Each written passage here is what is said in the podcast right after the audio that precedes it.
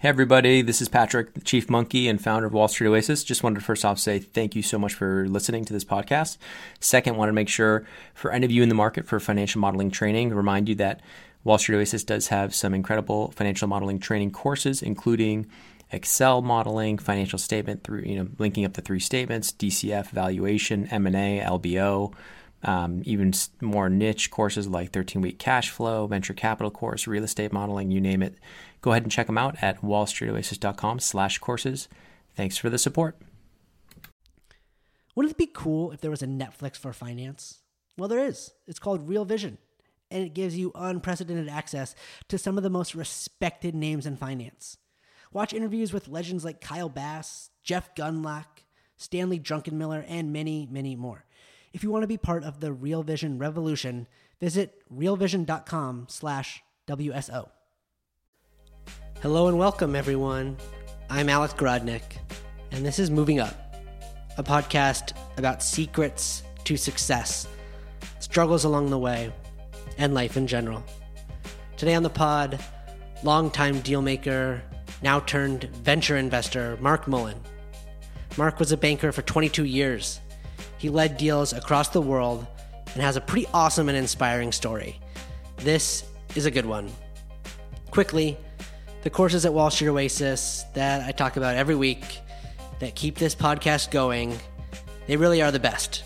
They're the most comprehensive thing out there with thousands of crowdsourced questions and case studies, interview prep and modeling training. Whether it's banking, private equity, hedge funds, or consulting, check them out. I'm sure they will help you. So, my best friend from college and I, we reconnected recently. We were too close in college, he started dating my friend and it just turned into this whole mess. But we've been talking again, and he came out and stayed with me a few months ago before I had my baby. He lives in Chicago. Uh, after school, we both worked for big companies. He did consulting, I did banking, and we both found our way into the startup or entrepreneurship path. He actually builds financial models for companies. He started his business by marketing only on Craigslist, and now he's built his business into something real and he's making a ton of money building financial models. So while he's making lots of money, but doesn't really have something he can scale or has a ton of upside, me, on the other hand, am making very little money, but with tons of upside. So we're both kind of jealous of what each other has going on. That's life, right? Anyway, we were talking about this stuff yesterday, and he said, All the money we have now is petty. We are 31, dude. Having fun is where it's at. And while I hate taking his advice, he's right. Constantly asking yourself if you're doing the right thing or you're on the right path or making enough money, none of that makes you happy. So while we're all going to ask ourselves those questions, I think it's important to keep in mind how young we are, how long careers are. Careers are long. I love that.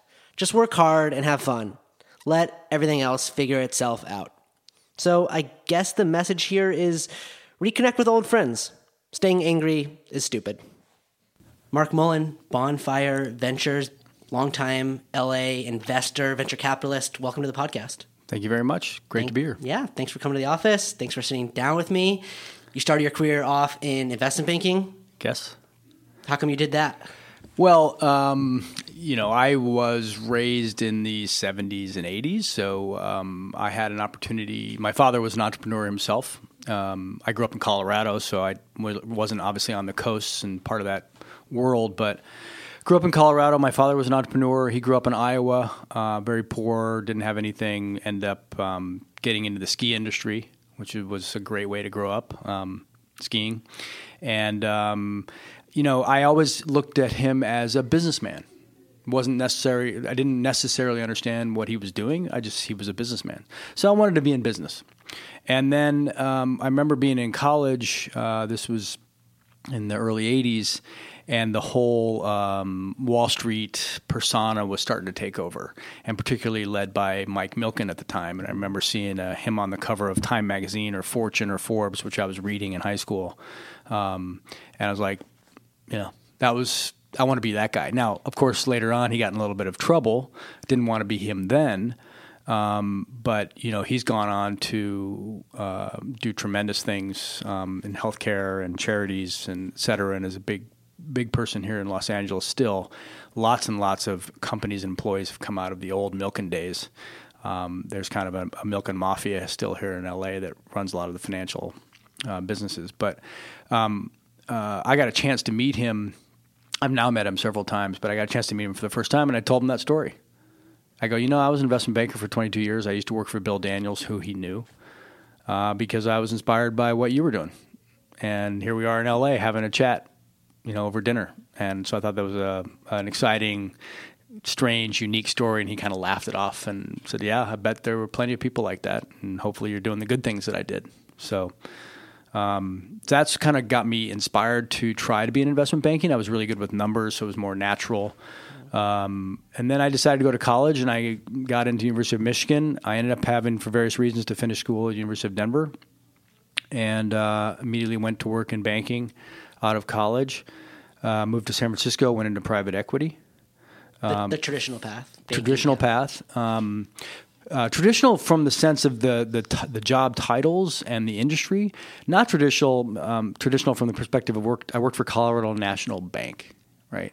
Then I worked in San Francisco for Sierra Capital, which is a private equity fund, and I went to grad school from there in international finance. So I went to a school called Thunderbird. Um, and was getting ready to take a job at Credit Suisse. So now I'm on the, the much more traditional path. I'm moving to New York, um, or getting ready to move to New York. And I got a phone call from somebody who I'd known through my father who said, Hey, did you ever get a chance to meet Bill Daniels? And Bill Daniels is known as the father of cable television in the United States. And again, this is 1992. And um, when you grow up in wherever you're from, there are these people you've heard of, but you are, that are untouchable to you. So it'd be like, let's say you grew up in Nebraska and somebody asked you, "Do you want to meet Warren Buffett?" Right. You're like, "Yeah, but, But how Buffett, yeah. does that happen?" This is what happened with me in Colorado. Do you want to meet Bill Daniels? And I said, yes, that'd be, you know, incredible. And so I went to meet him, and he's known as and was known as he's a swashbuckling, you know, multi-billionaire who started with nothing, became a billionaire, lost it all, became a billionaire again, um, uh, had four wives, no children, et cetera, et cetera. One of those people from that old media world. Right, like Ted Turner. Yes, exactly. And he was Ted's banker and was the second largest shareholder in Turner when we sold it to AOL. So he was part of that world. And um, he met me in his office, which was this office with every president you can think of. He was also the first captain of the Blue Angels. I mean, he was a naval um, war hero. So he had pictures of every president at the time that was with him um, all over his walls. He had all these mementos. We owned 10% of the Lakers. So we had one of the championship trophies in our office, you know? Yeah. Um, and I walk in, and he's got a suit on, and um, and he's smoking a cigarette, which was very strange at the time. Uh, and we start chatting, and he said uh, we had maybe a forty minute conversation, and then he goes, "Well, great. It was great to meet you. Why don't you? Um, I'll let you know what we're thinking about doing." And they weren't really hiring. So I went out the door, and right before I got out the door, he's got this gravely voice, and he goes, "Mullen." And I turn around, and he's like, "I spent my whole life putting my name on the building. Don't you fuck it up." And he hired me. That was it. Like he had made a decision in the 40 room, yeah. minutes that he was going to hire me to do I don't know what. Right? It was kind of like I got to hire this kid. I don't know if he's any good, but we'll figure it out. And so um, that's how I started. So I walked out thinking, wait, I didn't even know I was trying to get a job here. I was just trying to meet the guy. Right. And um, and a week later, I was working for him. Right out of business school. And a week later, I was in Guam, um, working on a deal in Guam.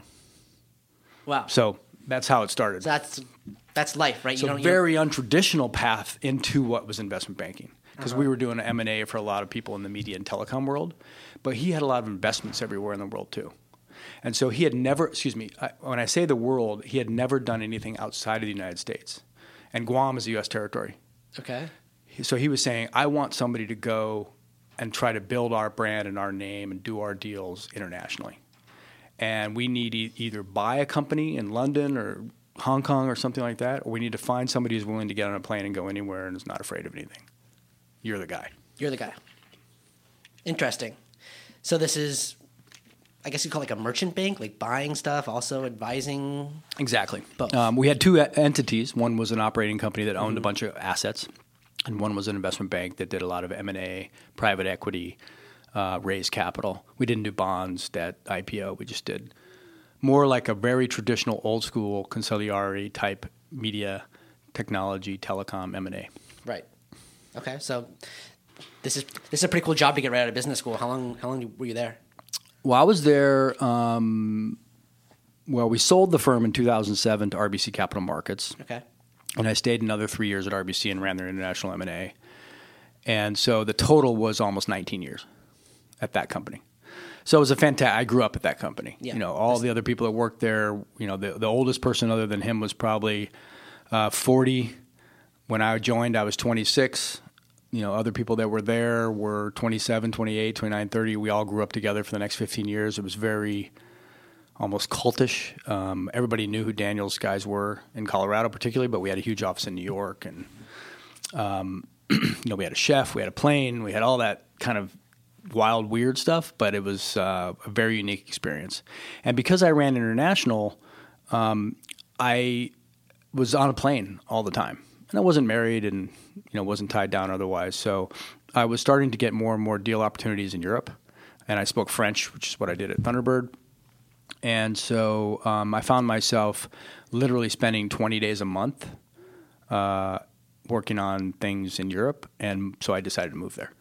So I moved there and opened the Daniels office in Paris. And then stayed in Paris for a couple of years. Then I moved to London and did the exact same thing there. And then from there, I moved back to New York City. So this international kind of angle, the international, the Thunderbird, being able to speak French, is do you, is that a big contributor to why you, why he offered you the job in the room? Well, um, What else is there? I mean, I'm certain he, he didn't really care, right? Like, yeah, it's great. Okay, you speak French. He could have been fine if I spoke Spanish or Chinese. Like, it was more. Um, he was clearly betting on me as somebody who wasn't uh, somebody he could just throw in an airplane and see what happens. Right. wasn't expensive.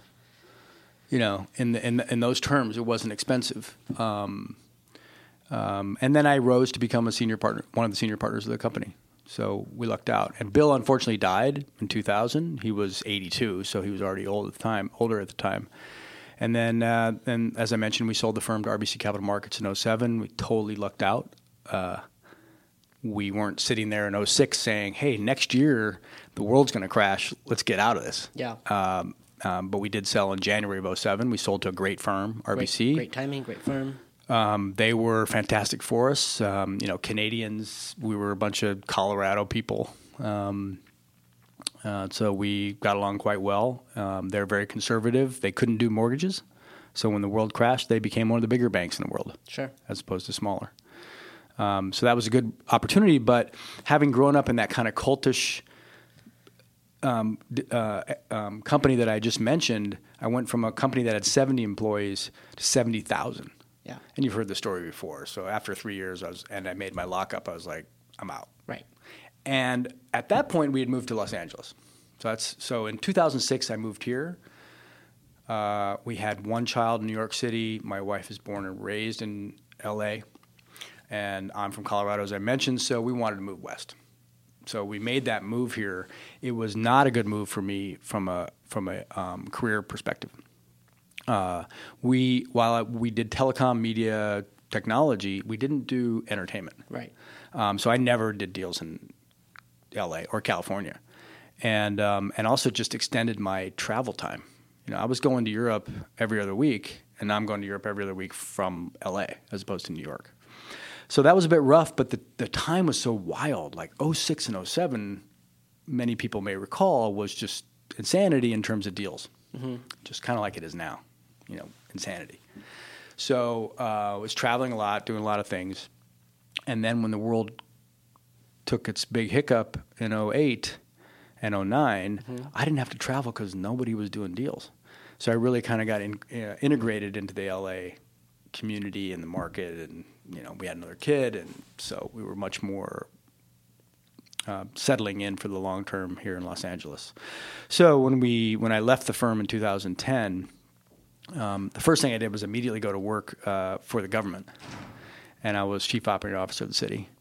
And uh, that was a strange, unique situation that was set up by Austin Beutner, who's a well-known entrepreneur and businessman here in LA, who I've known for a long time. And he was appointed the first deputy mayor of LA. Uh, they were trying to bring in people. This is with Antonio Villaraigosa. They were trying to bring in people that were uh, obviously had a business culture that would try to help the government be more business friendly in an effort to create more jobs. Remember, this is 2010. Yeah. And the economy was not great. Right. Anything they could do. Yeah.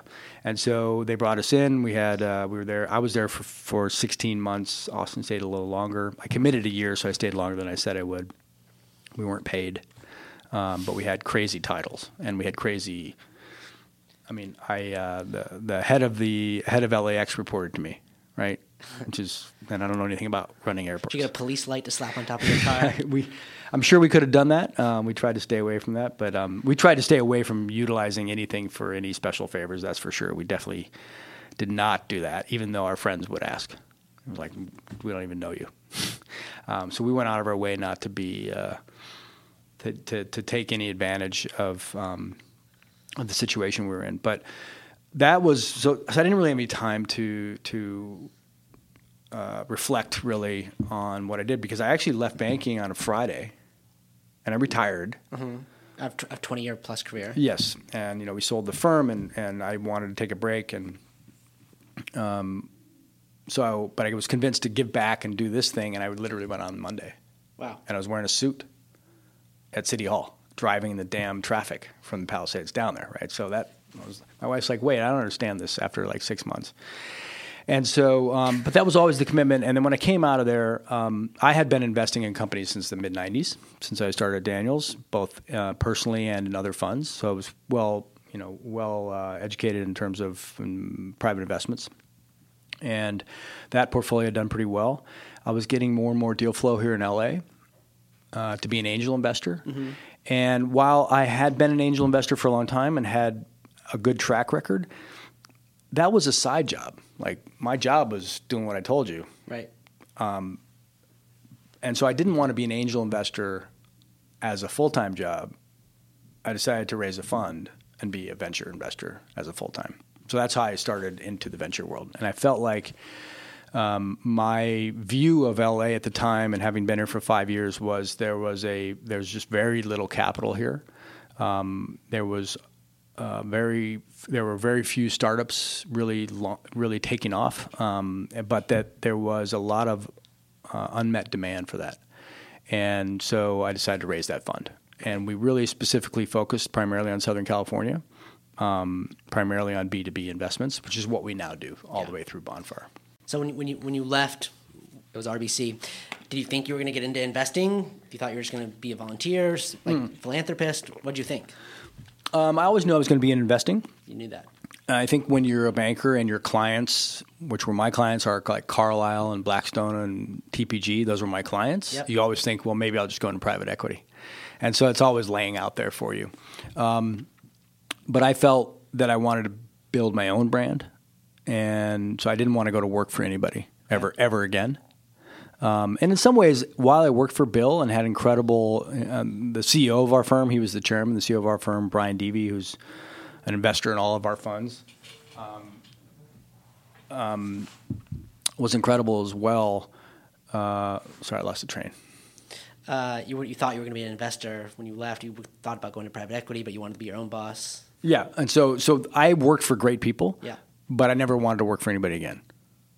Yep. well, you don't have to. I don't have to. And so um, that pushed me to sure I could maybe try to go to work for some of these big private equity guys that I've known for a long time, yep. but I'd just be another person. Sure. And so I decided to start. Well, what well, what pushed you to the early stage investing as opposed to you know later stage investing? Well, I felt like I had this track record that I trusted. So I was investing, like I said, in side. various companies, yeah. and um, and I feel like having worked, I've done deals in thirty different countries. And all those people were entrepreneurs, Bill Daniels himself started with nothing, was an entrepreneur. So um, I had a chance to meet and get to know and understand the, new, the ins and outs of all these different entrepreneurs from different countries. Mm-hmm. And um, so I have pattern recognition. I have uh, I've seen a lot, right? So I felt like in the seed area, which is what we focus on, you're really betting on people. Yep. More than a business plan or more than financials, et cetera. So I felt much more comfortable. I feel more comfortable with my own instincts on evaluating people. And that's harder or less important, I suppose, in the later stage type investing. Yeah, where it's much more driven just by numbers, financial yeah. engineering. So, can you give us some insight into that pattern recognition that you developed and that you have now? Um, there are some obvious things. You know, you're trying to determine things like challenge, how to get through a challenge. You know, more more commonly referred to as grit, for example. You know, everybody's looking for that. Everybody's looking for somebody to be uh, um, honest and aggressive. But it's hard to actually, in a half hour or 45 minute meeting, determine those things. Yeah. And if you come uh, from the very beginning uh, and I think if you were to talk to the founders and CEOs that I backed, they would might say that it was kind of an odd meeting. Not odd from it was weird. It's just like that wasn't a normal meeting that I just had with Mullen. Um, and you know, if you sit down, I'd love to have you come see me. I'll come see your office, whatever. If we sit down, let's just say it's an hour meeting. We're going to spend thirty to forty minutes on who you are before I even care about the company. And you know, little things like if you want to bring out a deck, sometimes people come in and they got their computer with them and they put it on the desk and they just want to they just want to open it up and start talking. Yeah. Cuz that's their crutch. So that's a negative for me. Like let's not if you can't explain to the company in 2 minutes by looking me in the eye, then we got a problem, right? So I try to get past that. But what I try to find out is uh, and and maybe it's uncomfortable. I, I, try not to make it uncomfortable, but um, where are you from? That's the easy one, right? Where are you from? Well, I grew up uh, in Pennsylvania. Um, where? Where did you go to school? Not because I care where they went to school, but I want to understand the type of school. Like, did you go to your neighborhood school? How big was it? How many kids were there? What did you do to excel at that school? So, if you have a school that had 40 kids and you were, you know, the star of the football team, versus a, comp- uh, a high school that had 4,000 kids and you're the star football team. I don't know if there's a difference, but there might be, Maybe, right? Yeah. Um, but um, who are your brothers and sisters? Which brother drives you crazy and why? Um, what did your mom do? You know, try to figure out all these things. And there's, well, my mom's a psychiatrist. I, I met a guy uh, today. His mom is a psychiatrist and his dad is a psychologist. I'm like, wow, how did you get through that? You know, every day they're scrutinizing you. Yeah.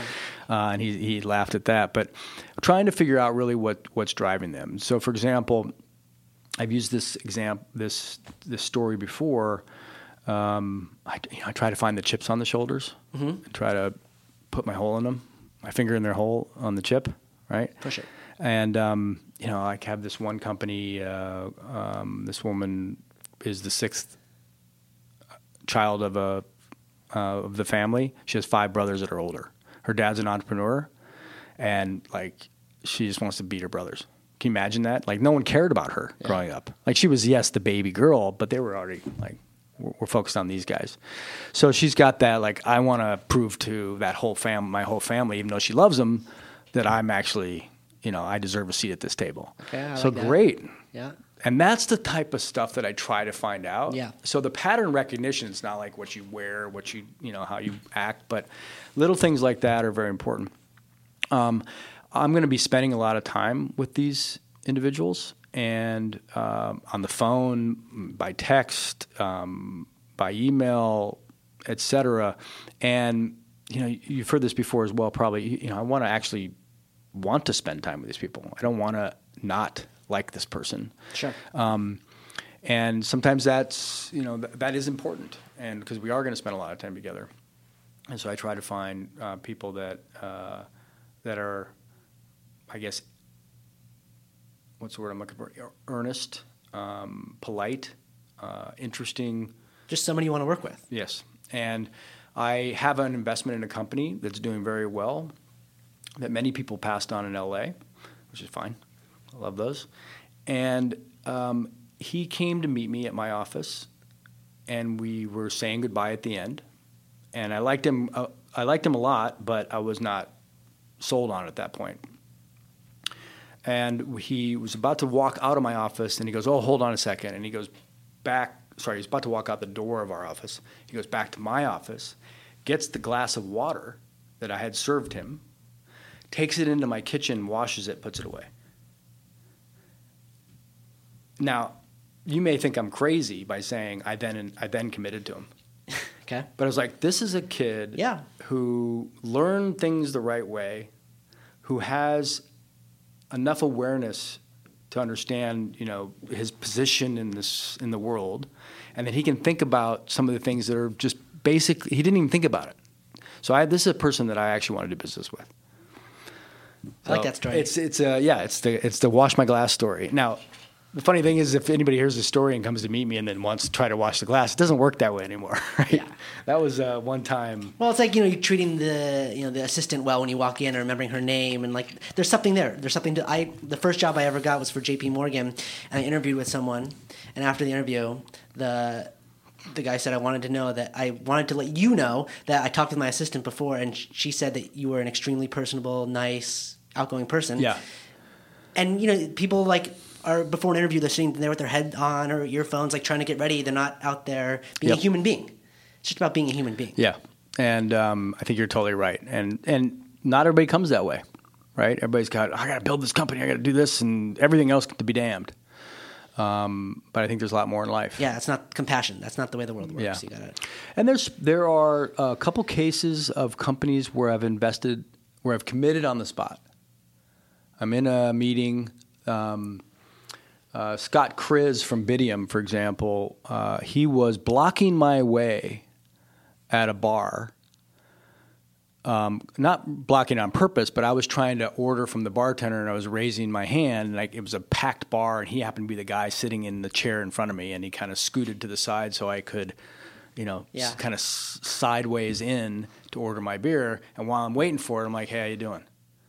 He goes, "Hey, how are you?" It's kind of awkward, like, you know, we were, and so we start chatting. What are you doing here? I'm, I'm, I'm, I'm, doing this, and I'm got this company, and um, to be honest, he goes, "Yeah, we just finished raising our round." Uh, I'm like, "Well, I want to invest." It's like, "Really?" I'm like, "Yeah." He goes, "Well, we're closed." I'm like, "Well, open it up." So that was our first interaction, right? And I got him to open it up. Um, we put more money in all the way through, and they just sold to Google last year. So that was a you know that's not going to happen very often either. Um, but it's an example of sometimes I feel comfortable enough to say I'm going to bet bet on this person. yeah, well you bill daniels him right in the room Bill Daniels them right in the room. That's a great line. well that's a great story mark i i loved hearing this you know I'll, i usually let people leave, leave it with like something some morsel they would tell their younger self something you're telling your kids uh, you know a reflection on how you got to where you are Yep. Um, thank you. And I think, um, you know, personally, I always get a little bit frustrated. What's the word I'm looking for? I get, um, you know, generally people say, "Oh, you're a banker." Uh, I don't like to. I don't like to invest in bankers. I mean, I've had that. I've had people like at institutions who are investors in funds, like, "Oh, a banker." I'm like, "What? You don't even know what you're saying." Like, I've seen the world. I've met incredible people. Many of them bankers um, you know, most of them are pretty smart and they've seen a lot and they work really hard. Yeah. And so um, we have this ongoing debate, which is the work ethic that you learn at investment banking is kind of unrepeatable. Maybe at some consulting firms, a couple things like that. It's hard to match um, that early stage uh, uh, work ethic that you develop going through those programs, whether you like it or not. You know, you spend two years at J.P. Morgan or Credit Suisse's training program. You come out of there kind of in a different spot, Yep. whether you like it or not. And so um, I think that that uh, those two things about being a banker, you know, people shouldn't be shouldn't be um, shy away from saying I'm a banker. I mean, I've seen the world. I've done a lot of cool things. I've met a lot of cool people because I was a banker. Sorry. Sorry. Well, there's, I mean, there's a lot of upside to it too. I mean, there's just as many people that don't like that shit on it that value it for the things that you're saying. It's you're hardworking, you understand the intricacies of businesses and how to put together financial models and presentations, and you can sell yourself in a succinct manner. So there's a lot to be said for starting your career off or you know finding your way into banking somehow. Yeah, and there's a lot to be said for working every weekend Yep. and every night Yeah, that sucks. while you're growing up. When you're young, like it's okay. Yeah. But I mean, I, I look back on it on those times and working on th- Thanksgiving and Christmas, and Yep. uh, it wasn't it was not fun during it, but I would never trade those times for anything. It's made me who I am today. Yeah, and I think it shows your competitiveness. You know, you have to have it in some form. Anything to anything you can do to get ahead. It's hard today, I think. Um, especially in general, the the phrase entrepreneur has become much more is just a mainstream phrase. If you, I th- was thinking about this recently, like when my dad got into the ski business and then he started a restaurant business, and both of them did well. I didn't never. I don't think I ever used the word entrepreneur. Like he didn't use that word. Um, today, it's just a it's a ubiquitous word, right? And so it's much more accepted to be an entrepreneur and try to start a company. On the other side of that is a bunch of you know things that shouldn't be started are being started, right? And people who think they're entrepreneurs just because they took a class at grad school that was in entrepreneurialism, that's not how it works either. No. And so um, I think there has to be a lot of there. You know, there needs there's there's the substance that you can get from starting in a different career or doing some other things prior to anything. I think it always helps. Yeah, I went to business school with some guys, and they said, "Oh, I'm going to be an entrepreneur." Yeah. And I said, "What the hell does that mean?" Like you got to go out and do something, see some problem, some inefficiency, and say, "Oh, I can do that." But you're saying I want to be an entrepreneur for entrepreneur's sake. I don't know how quite how that works. Right. And I get it. I mean, yeah, uh, you know, there's a lot of media attention on the successful companies. Yeah. A lot of most companies don't make it, and we don't hear about those. and We all know the story. But hey, hey, do you want to be um, you want to be Evan and drive a Ferrari and get an eight hundred million dollar bonus when your company goes public? Yeah. Yeah, I think that? I think people mostly want to do that. Right. But that's pretty hard. And look at you. You earned it. You worked for 20 plus years as a Yeah, banker. I wish it was shorter, but yeah. yeah. So, okay. Well, Mark, I think that that's fantastic advice. This was a lot of fun speaking with you. we done already? Unless you got anything else. I don't know, you know, happy to take questions, but that was Well, fun. I, I, I, like I was saying to you before, you know, I, I haven't really done the historical perspective on myself because you don't take the time to do it. Um, nor have I done the revisionist history on myself. I'll start figuring, figuring on that one. Think about that a little bit more. So, Yeah. Anytime. Okay. Well, thanks again. Okay. Okay. That's it for today. Thank you so much for listening. We'll be back in a week with another episode. Until then, let me know what you think by leaving a review on iTunes or send me an email alex at wallstreetoasis.com.